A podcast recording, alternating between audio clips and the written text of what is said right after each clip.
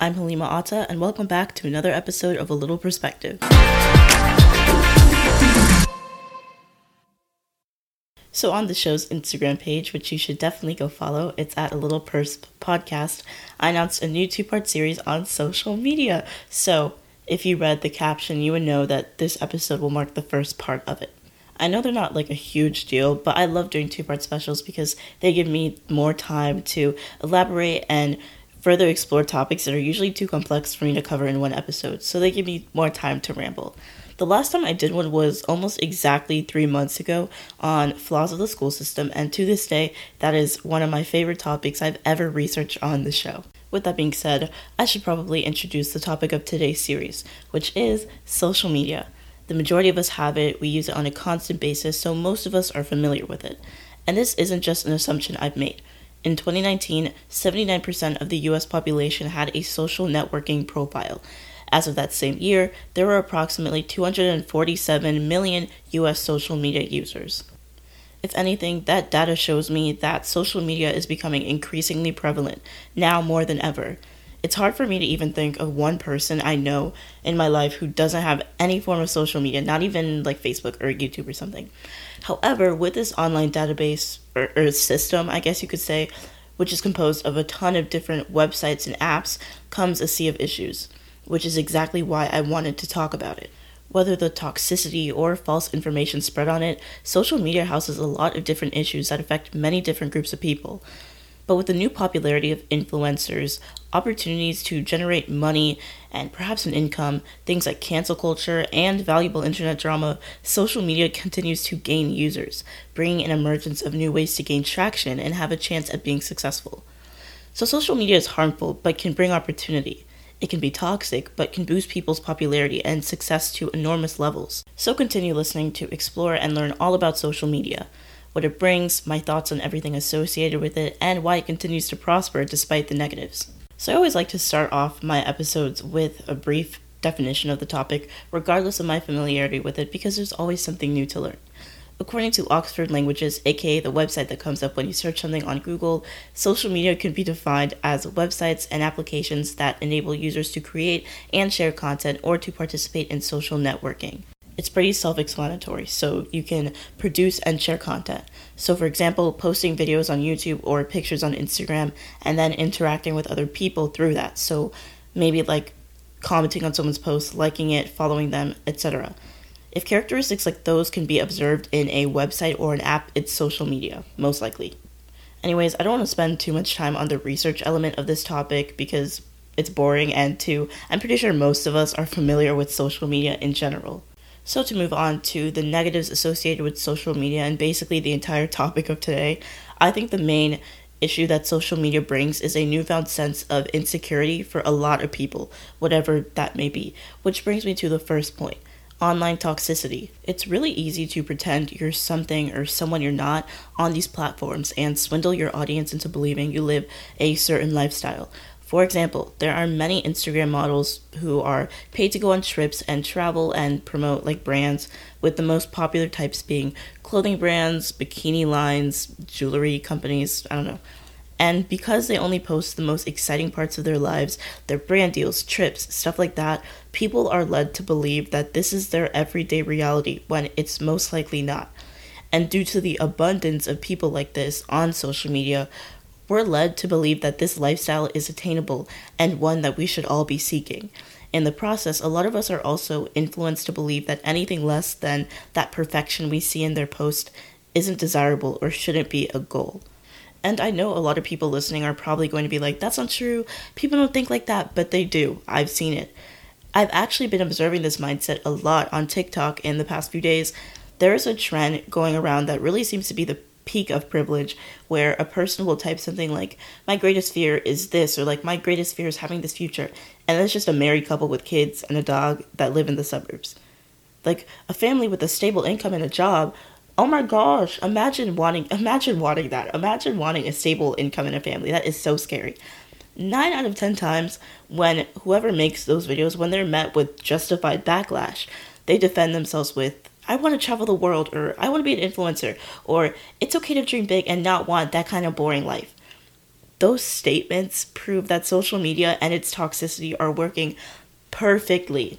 See, a lot of users get so caught up in this fake, desirable social media lifestyle and genuinely believe that what they see on their explore page can and will happen to them or be them, to the point where anything that is not that is seen as boring or scary or something that shouldn't be a goal, which is clearly very harmful. And there's nothing wrong with dreaming big, having goals for yourself, but one, be realistic, and two, there is something wrong with tearing down lifestyles that aren't commonly sought after on social media, and by doing that, a fake illustration of success is created. Not to mention, depending on the content that someone creates, they can either be the cause of these insecurities and harmful mindsets going around, or the ones gaining those insecurities, with the latter typically being consumers, people like me, normal people with no millions of followers. To kind of segue into my next point, the result of this fake aspect of social media brings another issue an obsession with attractiveness, conventional attractiveness, should I say. Obviously, these Instagram models, for example, I know I referenced them already, but oh well, they're chosen for their look, for their aesthetics. So they all possess the conventionally attractive face, perfect body, popularity, etc. And it's something that a lot of people want to mimic, that they want to become. Because when this whole like influencer popularity celebrity image is thrown around social media as if it's something that's really easily attainable, people will want it and they will do anything to go after it. And that obsession, well, yeah, that's an obsession that's clearly unhealthy. And again, a lot of people like to think, well, I'm not obsessed with my face or like attractiveness or my looks, but social media is to blame for a lot of our insecurities. For example, there are TikTok trends like such as like rate me. I've seen these on my for you page. Yes they are real. I didn't want to believe that they were not satire because it was very creepily reminiscent of trends that people would post in like sixth grade like rate me 1 through 10 rate me 1 through 10 and people are serious about it. And this is what it really like kind of showcases to me that social media has this huge impact on how we view ourselves. Before I joined TikTok, I did not think anything of like my side profile, for example. And then the side profile trend became a thing, and all of a sudden I'm insecure about my side profile, which is a very oddly specific insecurity. Like that's something that most people are not thinking about, but thanks to social media, it's something that I hate about myself that wasn't a thought of mine before. And of course, this ties into the bigger picture. These trends that we see on TikTok, on Instagram, everywhere simply create more insecurities, which cause people to buy into things to combat these insecurities, which are conveniently enough, usually products that these in ideal lifestyle creators promote. Oh, you did that TikTok trend where you show your side profile and began comparing yourself to others and developed a new insecurity pertaining to your nose shape? Come buy my nose roller product that I sell and market through my vacation pics in Dubai. That was a very oddly specific example, but you get what I mean with this. It's just an endless cycle of that social media pioneers thrive off of. And it's responsible for their paychecks, so I don't blame them. And to combat this promotion of a fake lifestyle, there are those who rally for Instagram to become casual. I don't know who's heard of this. I asked my little sister, she didn't, but she's also 13 and not on Instagram yet. But there's this trend going around all over social media, well, Instagram obviously, to make Instagram casual, meaning no more pictures of you looking perfect or no more planned out feeds as a way to fight against this fakeness that social media promotes. So basically, this whole trend uh, campaign is constituted by people posting pictures that go against the norm, what's usually accepted on Instagram, which is pictures of yourself looking at your most best ever so that's for a lot of people. That's just pictures of them like I don't know talking like mid sentence or like mid air or going grocery shopping, eating dinner, something like that. That's casual. I'm putting air quotes up. Ironically enough, though, this is widely hypocritical. People are putting in effort to make their feeds look casual, which is just fake in itself. I know this isn't part of the official like hashtag make Instagram casual thing, but I've seen it a lot on YouTube with the more relatable YouTubers. That's a whole like aesthetic like category, subcategory, I guess, of YouTube. YouTubers that are relatable. I think the most popular example of this is Emma Chamberlain. No slander towards her will be accepted here. This is not me hating on her because I'm a huge fan. I'm I'm a huge fan. So no slander here towards Emma Chamberlain, but she is known for being she is known for being a really popular like relatable YouTuber meaning like she used to go to school and vlog her being at school. She goes to school like she's relatable or she used to talk about how much she loves like junk food and how she feels like fat. Like, oh my gosh, like she's relatable. Like I like pizza, you know? Like that that's a whole like subcategory of social media the people who swear that they're relatable and while it might be it's created a whole new aesthetic in itself and aesthetics are not relatable putting an effort to make your page or your account your feed seem like something seem like all one theme is not relatable because my life is all not one filter my life isn't all just me eating pizza in a bathtub I don't know if I referenced that already, but like, you know, it seems relatable to people when in reality it's just another aesthetic and part of a bigger fake social media picture because I'm not eating pizza in my bathtub every day or posing in shopping carts in the chip aisle at Publix every day. Most of my days are constituted by me doing homework or and that another thing. I do homework. I'm so stressed out at like that's another like relatable aesthetic look. And when you put together all of these posts all of these captions, all of this whole theme, when you make it a theme, it's no longer casual, it's no longer relatable, it's just an aesthetic, and it's just like what Instagram was intended to be. Because in reality, that theme of all success and no failure, where people only post their accomplishments or most exciting parts of their life, is the entire basis of Instagram. It's not real. So, by posting pictures of you posing in a shopping cart or literally just eating junk food to appear more relatable, you're putting in effort to display some kind of aesthetic, which is the entire basis of social media. Instagram isn't being made casual, it's being used as it was intended to be. So, as I mentioned before, social media apps like Instagram, YouTube thrive off of users' insecurities to market desirable lifestyles and, in turn, their products. Of course, this generates money, which goes to not only the developers of these products, but those doing the marketing influencers. As previously stated, there were approximately 247 million US social media users as of 2019. That's a lot of people, which means more consumers and more business opportunity. Which brings me to my focal point. With the increasing prevalence of social media comes opportunity. It's really all one huge business constituted by consumers, so users like me who aren't super popular, marketing specialists, the influencers, and companies. So, because of social media's popularity, it's now seen as a viable career path. Influencer, YouTuber, online personality, TikToker, you name it. So, based on my knowledge of social media, with monetization, basically, people that have a certain following, like amount of followers or whatever on an app, are able to get monetized through it, whether through ads, endorsements, brand deals, etc. So, people would be paid just to feature a product in one of their videos or one of their TikToks or one of their Instagram posts and tagging or mentioning the company that produces that product. And they'll get money for it, they'll literally get paid for it.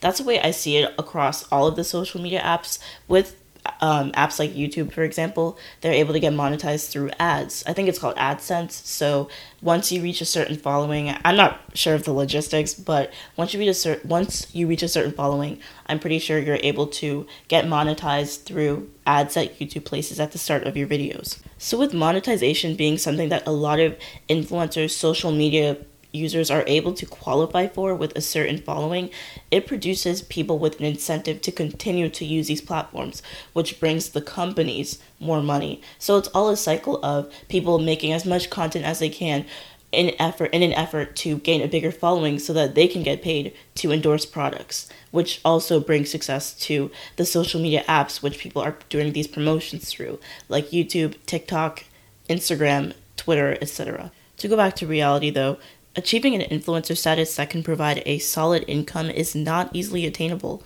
Although marketed as such, it's really not. Because of how that fake, perfect influencer lifestyle is observed everywhere and marketed as something anyone can do if they just post enough, a lot of people have been led to believe that it's easy to achieve and that this amount of followers, like 10k or something, will bring you money immediately. When it's not the reality, because I've actually seen this on TikTok. Yes, I reference this app a lot. I spend a lot of my free time on here. Oh well. I've seen a lot of influencers, I guess, on TikTok that have like millions of followers on there who have said that they're not making any money from it And then I've also seen people that have the same amount of followers or maybe even less that have brand deals. So it really depends, honestly. But generally speaking, it's not very easily attainable. Key example Charlie D'Amelio, a TikToker with over 100 million followers on the app who rose to fame after posting some dance videos around fall 2019 ish that went viral.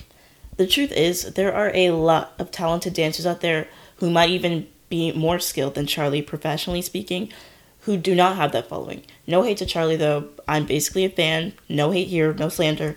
But the truth is, it takes a certain amount of luck to be able to successfully win over the algorithm of these apps and to generate a following. Because once Charlie gained traction out of talent and attractiveness and mainly luck, she started doing endorsements, brand deals, and now has a net worth of probably well over a million dollars, all from social media. And with this management that she has, this money could sustain her life. But as I said, this all takes a lot of luck. And due to social media's narrative that anyone can easily be an influencer or an online celebrity, a lot of people buy into this trap, spend money, and end up just helping this idea thrive, this harmful idea thrive. A lot of people start YouTube channels thinking that they'll be the next Emma Chamberlain because they're relatable and then flop. Of course, social media pioneers don't want to say that luck is a huge role in success online, and they'll attribute failure to the famous statement that is, you're not working hard enough. And this really isn't the case because there are a lot of people that probably work insanely hard who do not generate this type of following, who do not become social media viral or famous. And it's not because they're not hardworking, but rather because they just didn't beat the algorithm. They don't have that dash of luck that they need. And when talking about monetization and earning money or a stable income, etc., money in general through social media, it's important to note that social media is not forever. It's temporary, which leaves mega famous influencers maybe a little irrelevant after it flops, but still able to generate money and get other opportunities. For the smaller ones who are able to flex like 10 to 100,000 TikTok followers or something, their money ends there. It just stops. Their followers are merely a, a number or like a good icebreaker at a party. And this isn't just me talking off the top of my head of what I think is going to happen when TikTok fades into obscurity. I've seen it before because before TikTok was TikTok, it was Musical.ly, which everyone used. It was so popular among the middle schoolers. Maybe I don't know. I had it. All of my friends had it. It was it was it. If you didn't have Musical.ly, you probably weren't an owner of a phone. But yeah, it was super popular, and I thought that it was gonna last forever. It flopped. After a certain amount of time, a year or so, nobody was on it anymore.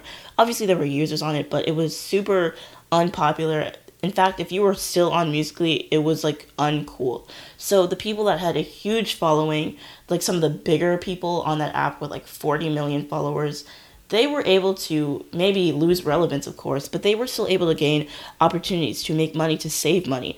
And they later came back into popularity when TikTok be- became a thing.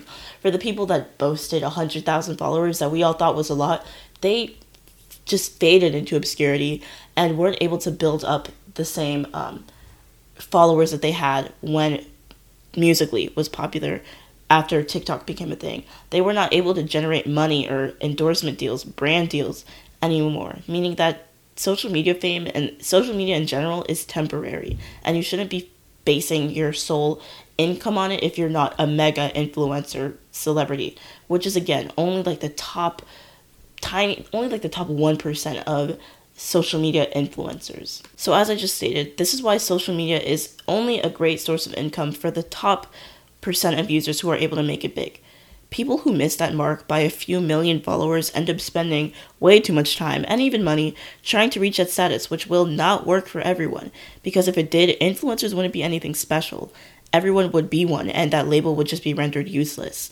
This again promotes an endless cycle of toxicity and insecurity and all that stuff, which clouds the fact that those who become famous on platforms like YouTube and Instagram were helped by a lot of luck.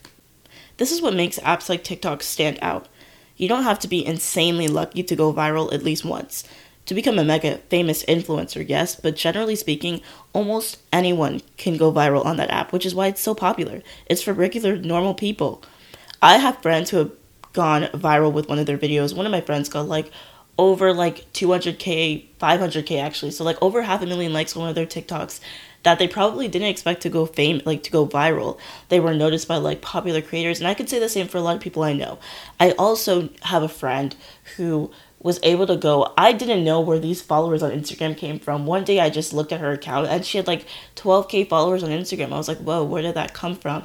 And um, it appeared that her TikTok had gained a lot of traction. She had like over 130k followers on there, which sounds like a big number, but like in the grand scheme of like TikTok, it doesn't qualify for like mega influencer, but it's definitely like a notable accomplishment, I guess.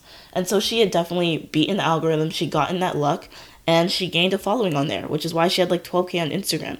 Through that, she was able to do like brand deals promoting like these bikini companies. And we're like, okay, she's an influencer, which is really cool for her. And that just shows you that TikTok is why that's why a lot of people like TikTok. It's relatability.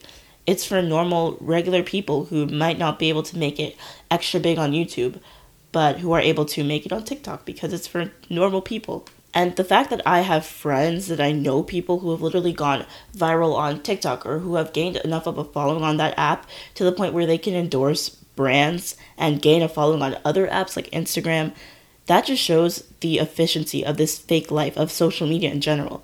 Do you think that these influencers really whiten their teeth every single day with their Nova Shine kit in front of their mirror while conveniently posting on Instagram just for fun?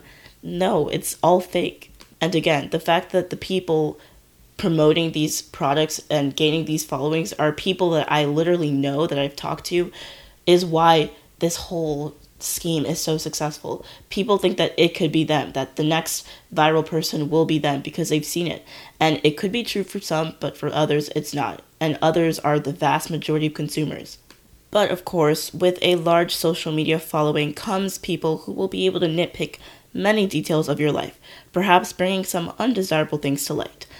This is what we all know as cancel culture. I know a lot of people have many different thoughts on this. I didn't want to spend too much time on it because I feel like we're all familiar with it.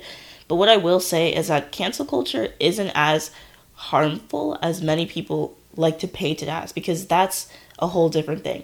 For example, I think that the difference between cancel culture and deplatforming is huge and is something that a lot of people don't talk about. For example, cancel culture is somebody getting like caught doing something awful in the past or maybe something just that's undesirable.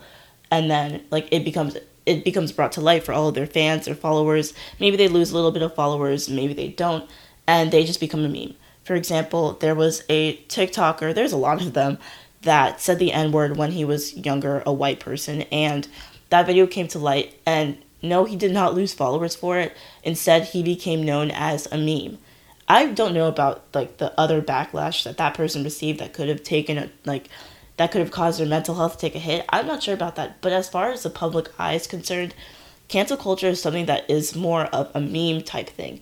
It's not as harmful as deplatforming, which is more effective. And while yes, actually cancel culture is harmful to the mental health of the people that it's affecting, it's sometimes justified and it's sometimes not because the public eye never knows the full details of a certain story. But what I'm getting to is that it's not effective. Cancel culture is widely ineffective. The people that get quote unquote canceled don't lose a lot of followers. They're not deplatformed, which is the way it should be because there's a fine line between somebody becoming a meme for something distasteful they did when they were like 13 or like a tweet that they tweeted when they were like 12 versus being deplatformed for a literal crime for example, there are actually like pedophiles running around TikTok who are disguised as like people with millions of followers. This is real. It's not even satire. They're not they're seen as people that are canceled, but they don't lose followers for it for committing literal crimes.